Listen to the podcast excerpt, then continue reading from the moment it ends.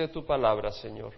Que tú abras nuestra mente, que tú quites distracción, que tu palabra fluya, que tu espíritu se mueva y que nosotros podamos recibir de ti, Señor, de acuerdo a tu espíritu, de acuerdo a tu luz y que pueda tu palabra producir el efecto por el cual tú la envías, en nombre de Jesús.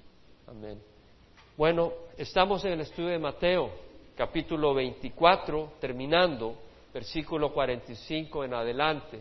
Y ahora continuamos en nuestro estudio. ¿Se acuerdan de que nuestro Señor entró a Jerusalén un domingo? Estoy hablando que entró en su entrada final porque venía a morir. Él no solo vino a mostrarnos cómo vivir, no solo vino a mostrarnos cómo morir, pero Él también vino a morir por nosotros y a dar su vida, que era el único pago aceptable para redimirnos del infierno, salvarnos y darnos vida eterna. Jesús entró ese domingo a Jerusalén en lo que se conoce como Domingo de Ramos, bajo aclamaciones de júbilo como el Mesías. La gente clamaba, los discípulos habían puesto sus mantos sobre un pollino hijo de asna y Jesús fue entrando a Jerusalén eh, con aclamaciones de Osana en las alturas, bendito el que viene en nombre del Señor, Osana al Hijo de David, Osana al Rey que viene en nombre del Señor, eran aclamaciones de júbilo declarándolo Mesías.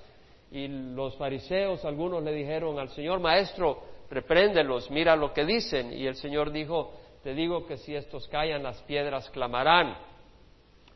Eh, sabemos de que el Señor llegó al templo, y le trajeron cojos y ciegos y el Señor los sanó.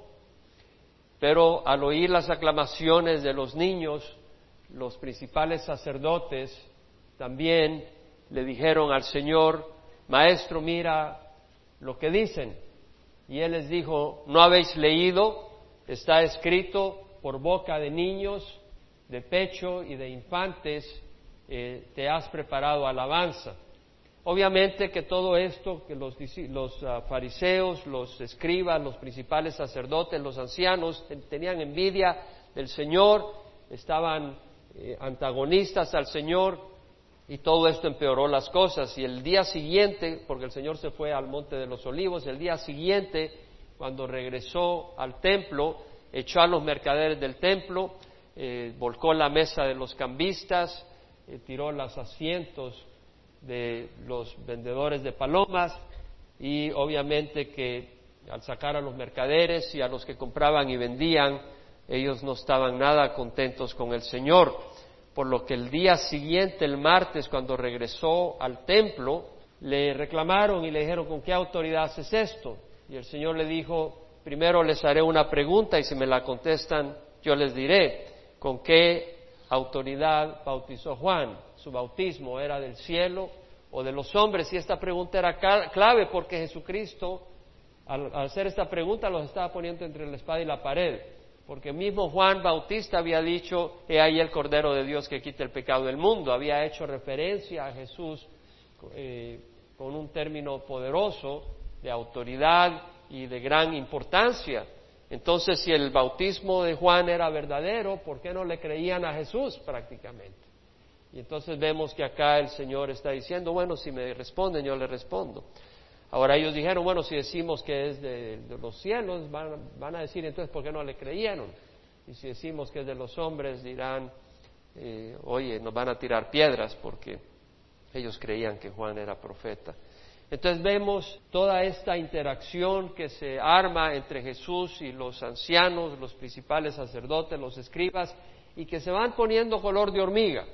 Durante ese día eh, las confrontaciones fueron fuertes, hubieron parábolas que el Señor habló, que confrontaban a ellos, y todo esto culminó con Jesús exponiendo a los fariseos y a los escribas y llamándolos hipócritas, porque se tomaban ventaja de las viudas y daban oraciones largas como pretexto, pero realmente devoraban las casas de las viudas les llamó guías ciegos, les llamó sepulcros blanqueados, porque por afuera lucían hermosos, pero por dentro estaban llenos de huesos y de toda inmundicia, tienen apariencia de justicia, por afuera, pero por adentro estaban llenos de robo y de todo deseo que no honraba al Señor, de todo desenfreno.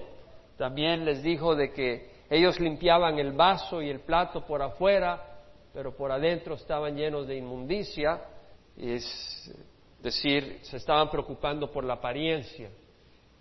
Y que tenían que preocuparse por lo de adentro. Y que si se preocupaban por lo de adentro, lo de afuera iba a estar bien. Les decía que se tragaban un mosquito, no se tragaban un mosquito, se colaban un mosquito, pero se tragaban un camello, porque daban el diezmo del comino, de la menta, del eneldo, de las especies más pequeñas, daban el diezmo, pero se olvidaban de las cosas más importantes de la ley, que era hacer la justicia, ser rectos, mostrar misericordia y ser fieles tanto a Dios como a sus hermanos. Entonces vemos que todo esto no les causó ninguna gracia y dos días después, tres días después lo estaban crucificando. Pero hasta ahí vemos pues toda esta interacción entre Jesús y sus enemigos. Ellos se hicieron enemigos de Jesús, Jesús vino por todos para salvarnos. Ahora vemos de que entonces cuando estaban ahí por partir al final del día de ese martes, los discípulos le dijeron, maestro, mira las piedras, mira los edificios del templo, qué maravillosos. Y Jesús les dijo, en verdad os digo que no quedará piedra sobre piedra, que no sea destruido. Y cuando llegaron al monte de los olivos, se le acercó Pedro, Jacobo, Juan y Andrés y le dijeron, maestro, dinos cuándo ocurrirán estas cosas, cuál será la señal de tu venida y del fin de los tiempos. Y el Señor Jesucristo les dio mucha profecía y ya cubrimos eso y no me voy a detener en ello, pero usted puede ir al estudio que tuvimos hace unos domingos sobre todas las profecías que el Señor habló sobre los últimos días. Y luego dijo el Señor, porque como en los días de Noé, así será la venida del Hijo del Hombre. En los días de Noé la gente comía, bebía, se casaba y se daba en matrimonio, es decir, estaban dándose en matrimonio, casándose, no que tenga algo de malo, pero estaban sin conciencia, sin estar pendientes de que venía el juicio de Dios. Y yo estoy convencido que estamos en los días últimos y la gente está no consciente y hace las cosas sin pensar que estamos en los últimos días. Y dice la palabra del Señor que así como en aquellos días antes del diluvio, estaban comiendo, bebiendo, casándose y dándose matrimonio hasta el día que no entró en el arca y no comprendieron hasta que vino el diluvio y se lo llevó a todos. Así será la venida del Hijo del Hombre. No comprendieron hasta que vino el diluvio y se los llevó a todos. Vemos entonces el elemento sorpresa, no porque no lo hubieran sabido, sino porque lo estaban ignorando. Y muchos van a ser tomados por sorpresa, no porque no se predique que estamos en los últimos días, aunque en algunas iglesias no se predican o se trasquilan a las ovejas, pero estamos en los últimos días. Ahora, en el versículo 44 el Señor dice, Mateo 24, estad vosotros preparados porque a la hora que no penséis vendrá el Hijo del Hombre. Y viene y da una parábola y dice, ¿quién es pues el siervo fiel y prudente? a quien su Señor puso sobre los de su casa para que les diera la comida a su tiempo. Entonces, vemos que dice, ¿quién es pues el siervo fiel y prudente a quien su Señor puso sobre los de su casa para que les diera la comida a su tiempo? Dichosos aquel a quien cuando su Señor venga lo encuentre haciendo así. De cierto os digo que lo pondrá sobre todos sus bienes.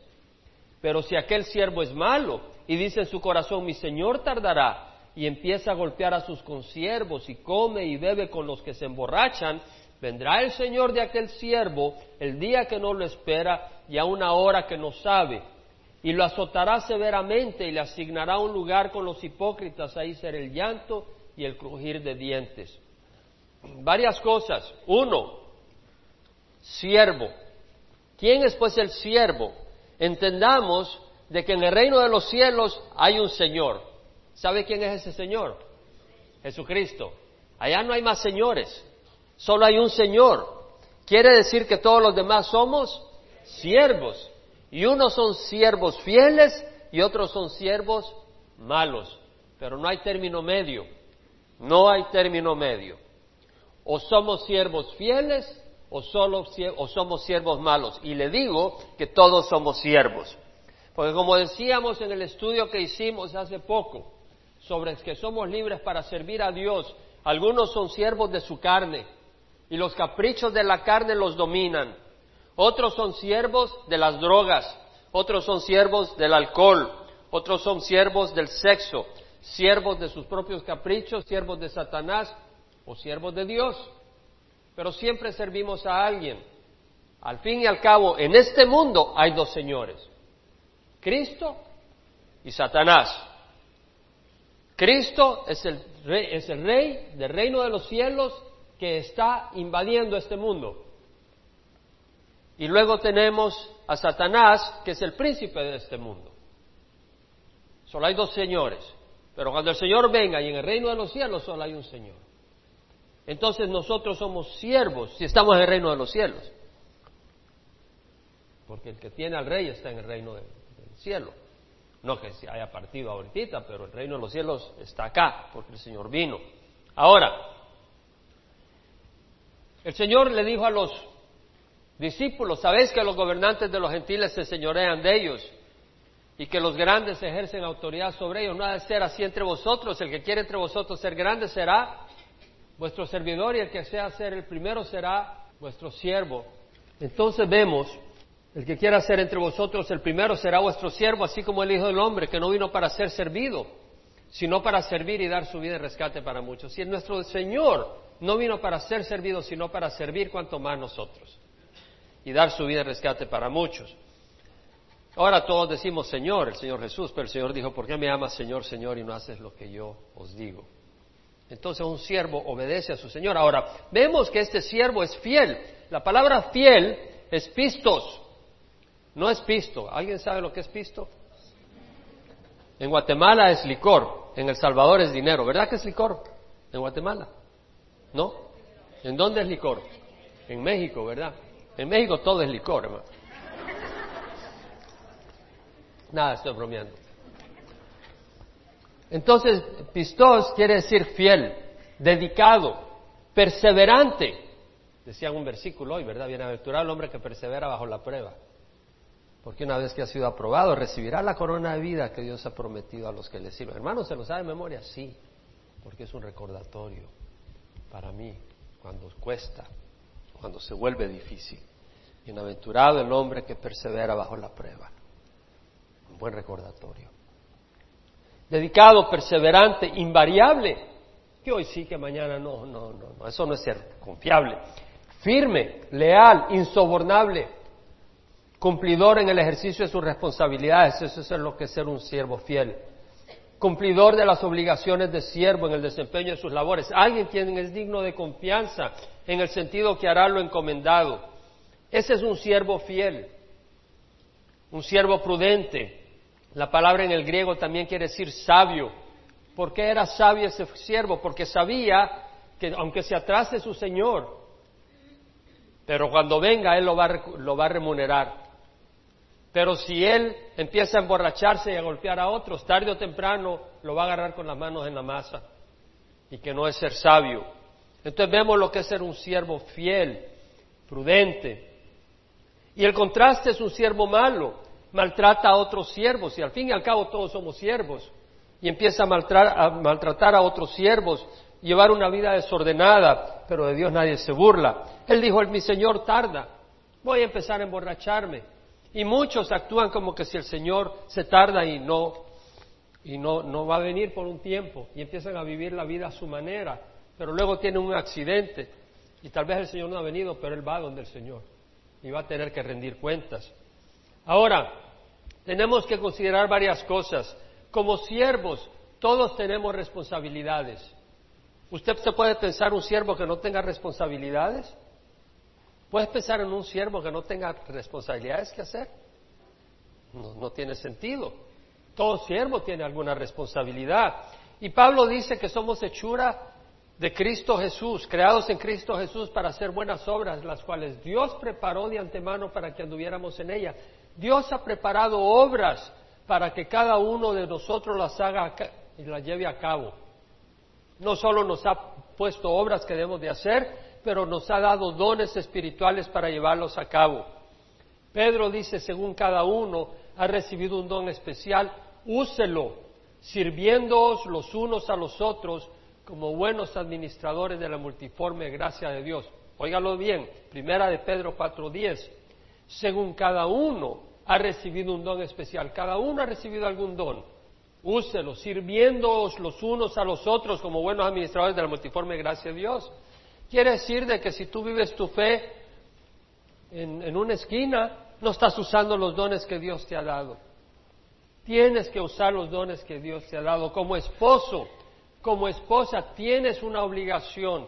Como esposa eres, has de ser la ayuda idónea para tu marido, para llevar a cabo la obra que como hogar se tiene que llevar a cabo. Como esposo tienes que ser esa persona que provee, que cuida y que guía espiritualmente a tu esposa. Como padres tienes que guiar a tus hijos en el camino del Señor. Tienes que ser una persona fiel dentro de la iglesia local, no solo buscar ser servido, qué bonito acá, vamos, venimos y nos sirven. Bueno, lo vamos a hacer con el mayor gusto, pero tú un día vas a tener que dar cuentas, porque no en todo lugar se recibe la palabra del Señor. No en todo lugar se recibe la palabra del Señor. Y al que mucho se le da, mucho se le pide. Eres representante de Cristo en el vecindario. ¿Compartes la palabra del Señor con tu vecino o le muestras amor? ¿O le muestras amabilidad? ¿O estás ahí peleándote con tu vecino? No puedes hacer así. Tenemos esa responsabilidad. Tenemos que dar un testimonio, palabras que compartir, buenas obras que hacer en el nombre de Dios. El Señor antes de irse dijo, id y hacer discípulos de las naciones. Hay un mandato y tenemos que cumplir ese mandato. Dentro de esa labor tenemos la tentación de desistir. Tenemos la tentación como el siervo malo de empezar, pero vemos que ese siervo el Señor lo llama hipócrita también. ¿Y sabes por qué? Porque ese siervo no servía de corazón a su Señor, sino que dijo, si el Señor no está acá, yo, yo hago mi agosto, como decimos en El Salvador, porque en agosto se, se celebran las fiestas de agosto, las fiestas del Divino Salvador, supuestamente, y todo el mundo va y celebra y un gran desorden, ¿verdad?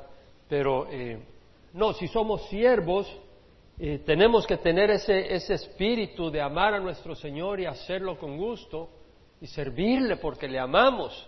El amor de Cristo nos apremia, dijo Pablo habiendo llegado a esta conclusión que uno murió por todos, por consiguiente todos murieron, para los que vivan no vivan para sí, sino para aquel que murió y resucitó por ellos. Somos siervos del Señor. Entonces el Señor llama a este siervo malo hipócrita, porque realmente si el Señor no está, ahí está feliz haciendo lo que quería. Y dice, ese es un hipócrita y eh, su, su, fin es el llanto y el crujir de dientes. Entonces, vamos a ser tentados a desistir Vamos a ser tentados a desistir por los atractivos del mundo. Hay atractivos en el mundo, hay placeres que son temporales, pero que te van a destruir. Moisés fue un gran siervo de Dios. Él rehusó ser llamado hijo de la hija del faraón, escogiendo ser maltratado con el pueblo de Dios antes que gozar de los placeres temporales del pecado considerando como mayores riquezas el oprobio de Cristo que los tesoros de Egipto, porque tenía la mirada puesta en la recompensa. Entonces vemos que Moisés hizo una decisión y dijo, sí hay placeres, y me imagino que habría muchos placeres ahí en Egipto, y más en el palacio del faraón. Mujeres, dinero, riquezas, poder, pero él prefirió el oprobio de Cristo que el tesoro de Egipto, porque tenía la mirada puesta en la recompensa. Se requiere fe. Sin fe no la haces, porque ante la tentación, si tú no tienes fe, vas a ceder. Pero si crees, vas a ser fortalecido. Muchos se desaniman y dejan de servir, se desilusionan del camino, porque esperan que todo sea color de rosa casas grandes, autos caros, popularidad, y se encuentran que hay desprecios, que hay sufrimiento, que hay ingratitud, que hay enfermedad, que hay soledad, y se hacen para atrás. Bienaventurado el hombre que persevera bajo la prueba. Y tenemos la carne, el mundo y Satanás. Pablo dijo, si vivís conforme a la carne, habréis de morir. Pero si por el Espíritu ponéis a muerte las obras de la carne, viviréis. Es decir, hay una lucha y tienes que poner a muerte los deseos de la carne. En Gálatas 5, 16 al 17, Pablo dice, andad por el Espíritu y no cumpliréis el deseo de la carne, porque el deseo de la carne es contra el Espíritu y el del Espíritu es contra la carne. Estaba pensando, voy a hacer un pequeño paréntesis, nuestro hermano que no puede hablar ni, ni, puede oír, en un futuro tal vez con un laptop podemos estarle pasando la información. Vamos a orar sobre eso, hermanos. Tenemos que tener corazón unos por otros, ¿verdad? Vamos a recordarnos de eso después.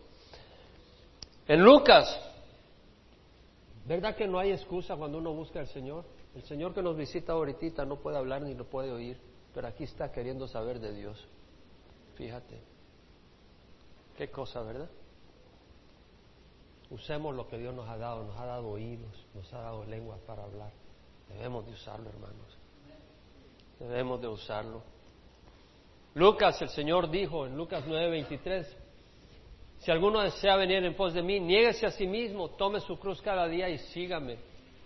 Porque el que quiera salvar su vida la perderá, pero el que la pierda la conservará. Hay que tomar la cruz cada día.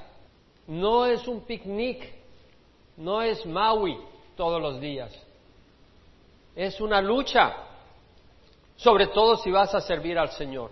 Estamos en el campo enemigo.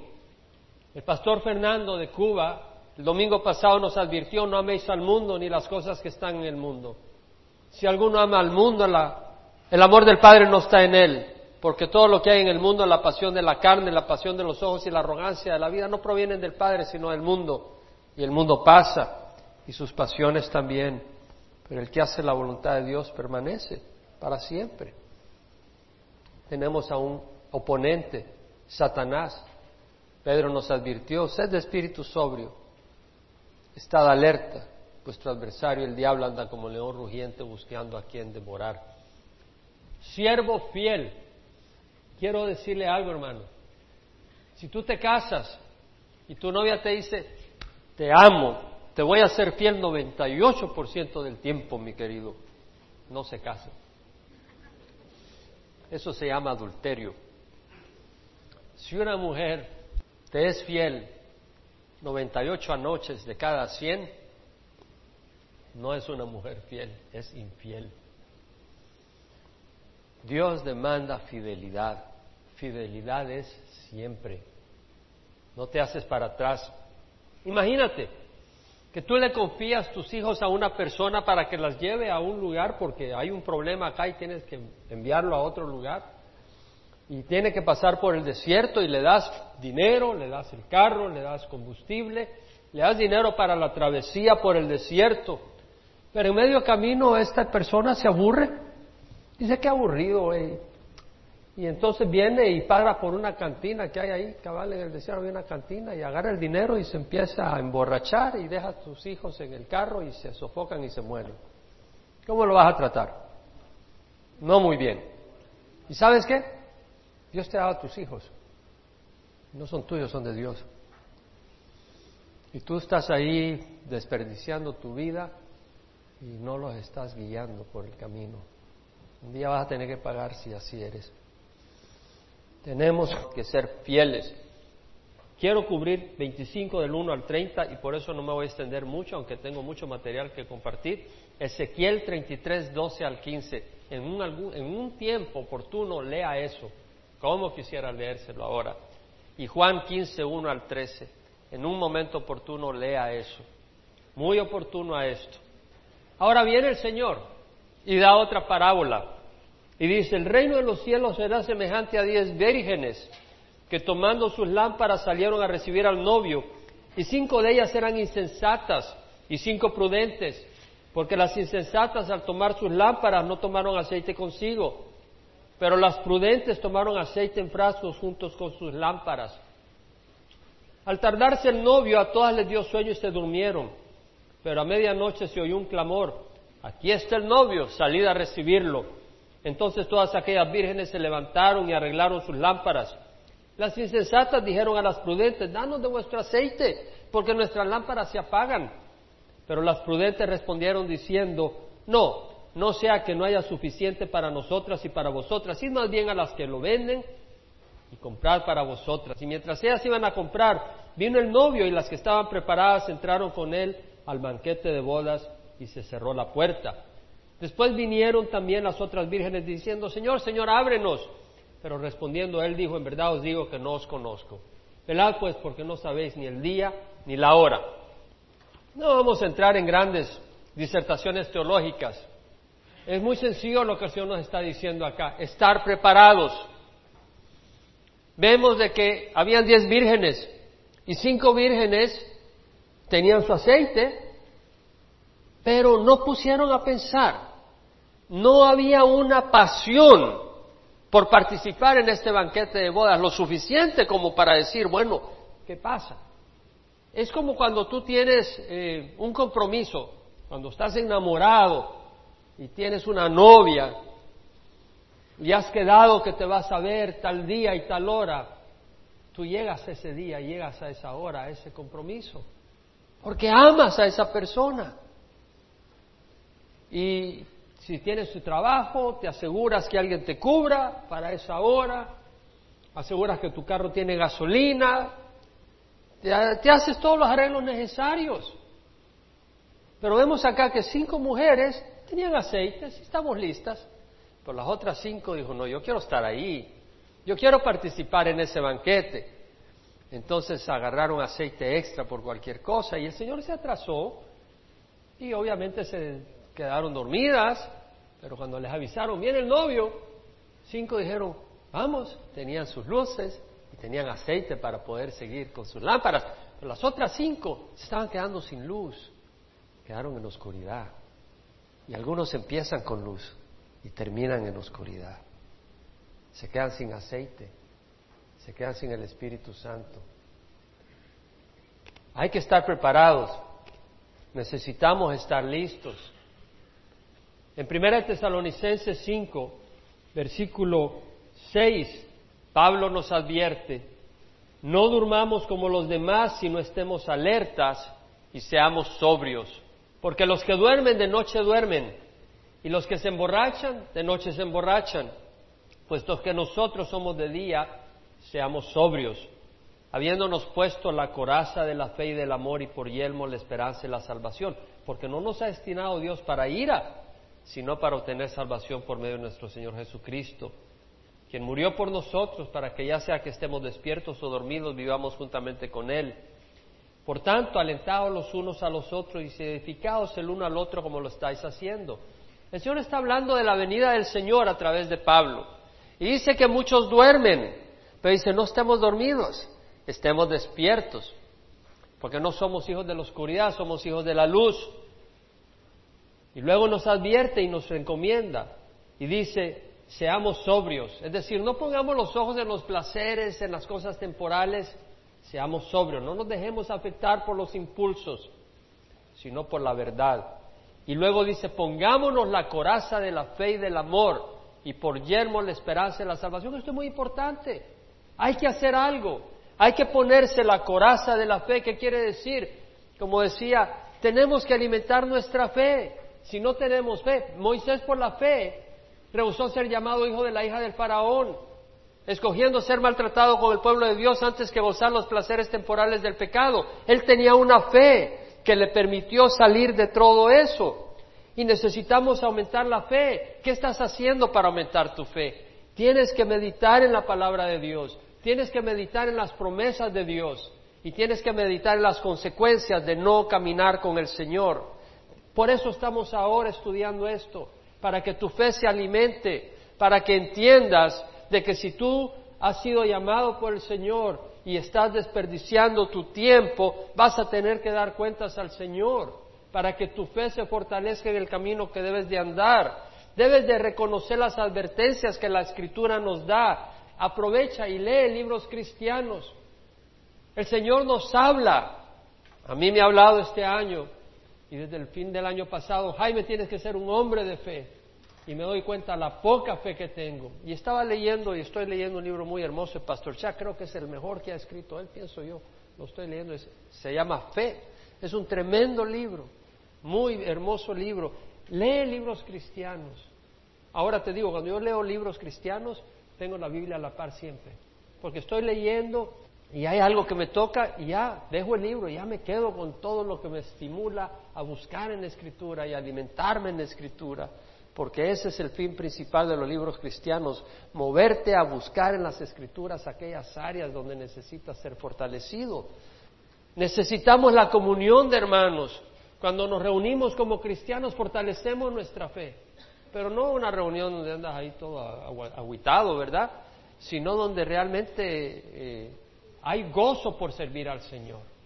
Donde vas, comes un taquito, lo que sea, y sacas la guitarra, si tienes guitarra, sacas el cajón, eh, si tú tienes cajón o lo que sea, y cantas al Señor y alabas al Señor, y hay ese espíritu. Vamos a ir a las montañas en agosto, ven, fortalece tu fe. Es un tiempo especial. Hay que hacer esas cosas, la comunión de hermanos. En Hebreos nos advierte el Señor, Hebreos 10, dice, mantengamos firme la profesión, capítulo 10, versículo 23, mantengamos firme la profesión de nuestra esperanza, sin vacilar, porque fiel es el que prometió. Hay que mantenerse firmes, hay que fortalecer esa fe y consideremos cómo estimularnos unos al otros al amor y a las buenas obras. Necesitamos estimularlos estimularnos unos a otros a cómo amar a nuestros vecinos. De veras. Yo le doy gracias al Señor, yo estoy orando para alcanzar mi vecindario. El día de ayer o anteayer que pasaba por una, una vecina me dice, pero en buen sentido, no en mal sentido, ya vienen las mentes a pensar mal, pero una vecina me dice, qué gusto me da que seas mi vecino. y a mí me da mucho gusto que tú seas mi vecina. Y en el espíritu, solo en el espíritu. Pero estaba orando por esta gente. Y ya cuando oigo esto me animo porque ese es mi deseo, que la gente diga, qué gusto tener a esta persona de vecino. ¿Por qué? Porque sea de bendición a la gente alrededor. Pero yo no me callo, yo he hablado de Jesús a todos ellos cuando tengo un chance, de manera que sepan que si es un gusto es por el Señor, no por mí. Consideremos y no dejando de congregarnos como algunos tienen por costumbre, sino exhortándonos unos a otros, mucho más al ver que el día se acerca y viene el día del Señor. Entonces vamos a ponernos el escudo de la fe y el escudo del amor. Tenemos que amar al Señor. Si tú no amas al Señor, no vas a permanecer fiel. Una persona es fiel únicamente si ama. ¿Y cómo vamos a amar al Señor? Pídeselo. Dile, Señor, dame amor, soy un sinvergüenza, hay un poco amor para mí mismo, pero para ti no es nada, perdóname, dame amor, Señor, soy malo. El Señor dice, sí, yo lo sé, gracias por decirlo, porque yo te amo y yo quiero entrar en tu vida, a cambiarte y darte un verdadero amor. Participa en servicios de adoración. El día de ayer estaba agotado emocionalmente. No sé si alguna vez te pasa estaba haciendo muchas cosas, un hermano me llamó, hermano, venga a echar unos taquitos. Le digo, ay, me agarraste en mal momento, estoy en el laundry haciendo esto y el otro, pero más tarde, en vez de estar preparando tanto, dije, no, yo ahora necesito poner este CD. Y puse un CD y me puse a adorar al Señor. Estaba cansado y me puse a adorar al Señor y a leer las palabras de esas alabanzas. Decía, qué tan buenas son. Es decir, necesitamos recargar las baterías y venir al Señor. Que no hagamos las cosas mecánicamente, pero que haya un amor hacia Dios. Pon un CD. Ven a las reuniones de alabanza. Medita en el amor del Señor, en lo que Él ha hecho por ti, su sacrificio, su fidelidad, para que puedas amar al Señor. Y luego dice, y ponte por casco la esperanza de la salvación. O sea, recuerda que hay un Salvador que viene y vamos a ser liberados de todas estas luchas, de todas estas oscuridades y neblinas que a veces nos envuelven y caminamos por fe, no por luz. Quiere decir que a veces hay oscuridad alrededor nuestro y no vemos, no vemos, no entendemos. Eso es oscuridad, pero en nosotros hay esperanza.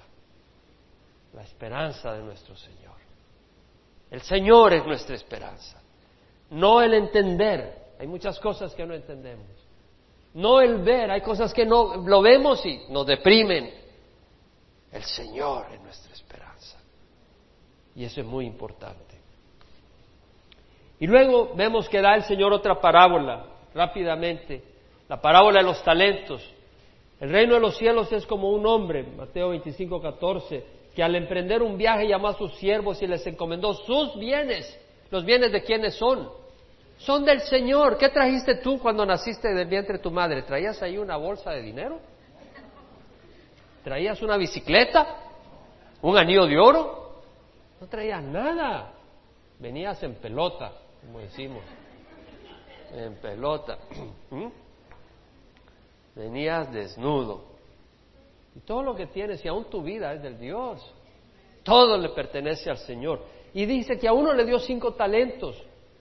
Talento equivalía a 22 kilogramos de plata, 50 libras de plata. A uno le dio cinco talentos, a otro dos, a otro uno, cada uno conforme a su capacidad y se fue de viaje. Es como si le va a dar de comida, ¿verdad? A un colibrí no le va a dar la misma comida que a un elefante. Al colibrí un poquito, al elefante mucho más, ¿verdad? Y el que había recibido los cinco talentos enseguida fue y negoció con ellos y ganó otros cinco talentos. El que había recibido los dos ganó otros dos, pero el que había recibido uno fue y se cavó en la tierra y escondió el dinero de su señor.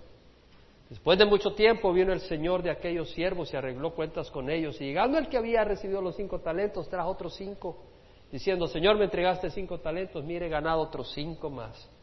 Su señor le dijo, siervo bueno y fiel, sobre lo poco fuiste fiel, sobre lo mucho te pondré. Entra en el gozo de tu Señor. Wow, entrar en el gozo del Señor. Llegando también el de los dos talentos, dijo, Señor, me entregaste dos talentos, mira, he ganado dos más. Su Señor le dijo, bien, siervo, bien, bueno y fiel, sobre lo poco fuiste fiel, sobre lo mucho te pondré. Entra en el gozo de tu Señor. Pero llegando también el que había recibido un talento, dijo, Señor, yo sé que tú eres un siervo, un Señor duro que cosechas donde no has sembrado, recoges donde no has esparcido, y tuve miedo y agarré el talento y lo escondí en la tierra. Aquí está, aquí está tu talento, Señor. Su Señor respondió y le dijo, siervo malo y perezoso. Ah, era perezoso, era holgazán, era aragán, era decidioso.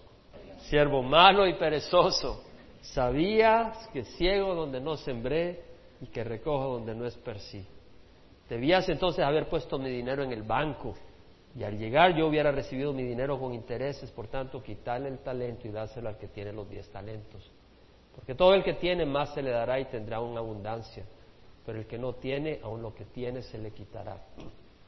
El siervo inútil echado en las tinieblas de afuera, ahí será el llanto y el crujir de dientes. Dios nos ha dado talentos. Dios te ha dado tiempo, Dios te ha dado salud tal vez, ojos, o la habilidad de hablar, la habilidad de oír, o te ha dado manos, te ha dado pies. Dios te ha bendecido de una o de otra manera. ¿Cómo usamos esas bendiciones del Señor? ¿Cómo usamos nuestro tiempo? Ahora, la idea no es que te vayas todo culpable y todo, sino que entiendas que la vida, ¿cómo la estás viviendo? ¿Quieres llegar al final de los 30 años que Dios te dé, 40, 50, 60, 70, 80, no sé cuántos Dios te dé, pero al final de los 80 años y vas a decir, ¿cómo los usaste? Bueno, eh, pasaba viendo el show de Cristina, eh, eh, ahí dediqué unas 100 horas, tal vez no, 100 horas una vez a la semana, dos veces a la semana lo veía, son 100 al año lo vi como 10 años. Mil horas. Mil horas viendo el show de Cristina. ¡Wow! ¡Qué bueno! ¿Y, cuánto, le, cuánto tiempo pasaste eh, compartiendo de Jesús a tus vecinos? Oh, este, yo no sé, el pastor nunca se acercó por allí. ¿Y, y, cómo, y, cómo, ¿Y cómo más usaste el tiempo? Ah, no, los pies. Ah, Jugué fútbol cada sábado. ¿Cuánto? Tres horas ahí estaba mi hijo pegando a la barra y todo, y todo emocionado. ¿Y cuántas veces ya hacía esto? Bueno, dice, cada sábado, sí. 50 sábados, a veces los domingos también. Pero por lo menos 50 eh, sábados al año y, eso lo hice como 5 años porque la salud no me aguantó tanto. Pero entonces son 50 sábados por 3 horas, 150 horas, 1500 al año por 5, 7000 horas, qué bueno. Y leyendo la palabra para poder conocer más de mí. Bueno, es que me cuesta leer. ¿O te cuesta leer? Oh, no tienes problema leyendo la Playboy del vecino, ¿verdad? Y parece que el periódico lo pasas leyendo todos los días para ver cómo fue el juego de las, las Chivas contra el Guadalajara o no sé qué. Se ponen chinas cuando van perdiendo. Tenemos el privilegio de servir a Dios. Y no tiene que ser aburrido, tienes que hacerlo con los dones que Dios te da. Si Dios te dio el don de cocinar, invítame. Yo con mucho gusto te permito que, uses tu don. Si Dios te dio el, don de, de, cantar al Señor, ven y alaba al Señor. Si Dios te da el don de, no sé, de hospitalidad, muéstrale hospitalidad a alguien. Si sabes hacer algo y hay una persona que tiene problemas y, y no puede hacerlo y tú puedes ayudarle, dale una mano, una palabra de ánimo, una llamada telefónica. Usemos nuestro tiempo. El Señor dio su vida por nosotros. Realmente no estoy interesado en dar un estudio teológico profundo. El mensaje es sencillo. ¿Cómo vives? ¿Para quién vives? ¿Y qué te motiva? Viene el tiempo donde tendrás que dar cuentas. Y tienes una bella oportunidad. Yo pienso que los jugadores de fútbol están emocionados de jugar. Están emocionados de ir a Sudáfrica y poder participar. Y Dios nos ha dado dones. No deberíamos de estar deseosos de poder participar. Participemos. Vamos a pararnos. Y con los ojos cerrados, quiero dar la invitación a recibir a Cristo si alguien nunca ha recibido a Cristo. La palabra del Señor dice que de tal manera nos amó que Dios dio a su Hijo unigénito para que el que crea en Él no se pierda, mas tenga vida eterna. Dios no envió a su Hijo al mundo para condenar al mundo, sino para que el mundo sea salvo por medio de él. Y este es el juicio, que la luz vino al mundo, pero los hombres amaron más la oscuridad que la luz. Porque todo el que ama el pecado o ama la oscuridad, odia la luz, y no viene a la luz para que sus acciones no sean mostradas. Pero el que practica la verdad, viene a la luz para que sus obras sean manifestadas que han sido hechas en Dios. Si tú no eres siervo de Dios o eres un siervo malo de Dios, hoy pídele al Señor perdón y recíbelo. La palabra del Señor dice que si confiesas con tu boca a Jesús por Señor y crees en tu corazón que Dios lo resucitó de la muerte, serás salvo. Porque con el corazón se cree para justicia y con la boca se confiesa para salvación. Porque todo el que invoca el nombre del Señor será salvo.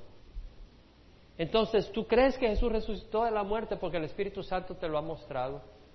Y si tú lo crees, con los labios proclama a Jesús Señor de tu vida. Y hazlo ahora, ahí donde estás.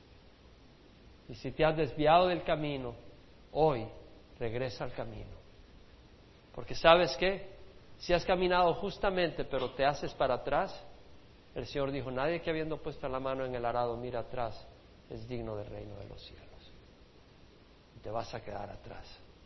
No importa cuánto hayas caminado justamente, si en el camino de ahora tú te has hecho para atrás, eres infiel, eres adúltero. Y el Señor no tiene negocios con nadie que es adúltero. Recibe hoy al Señor, pon en orden tu camino.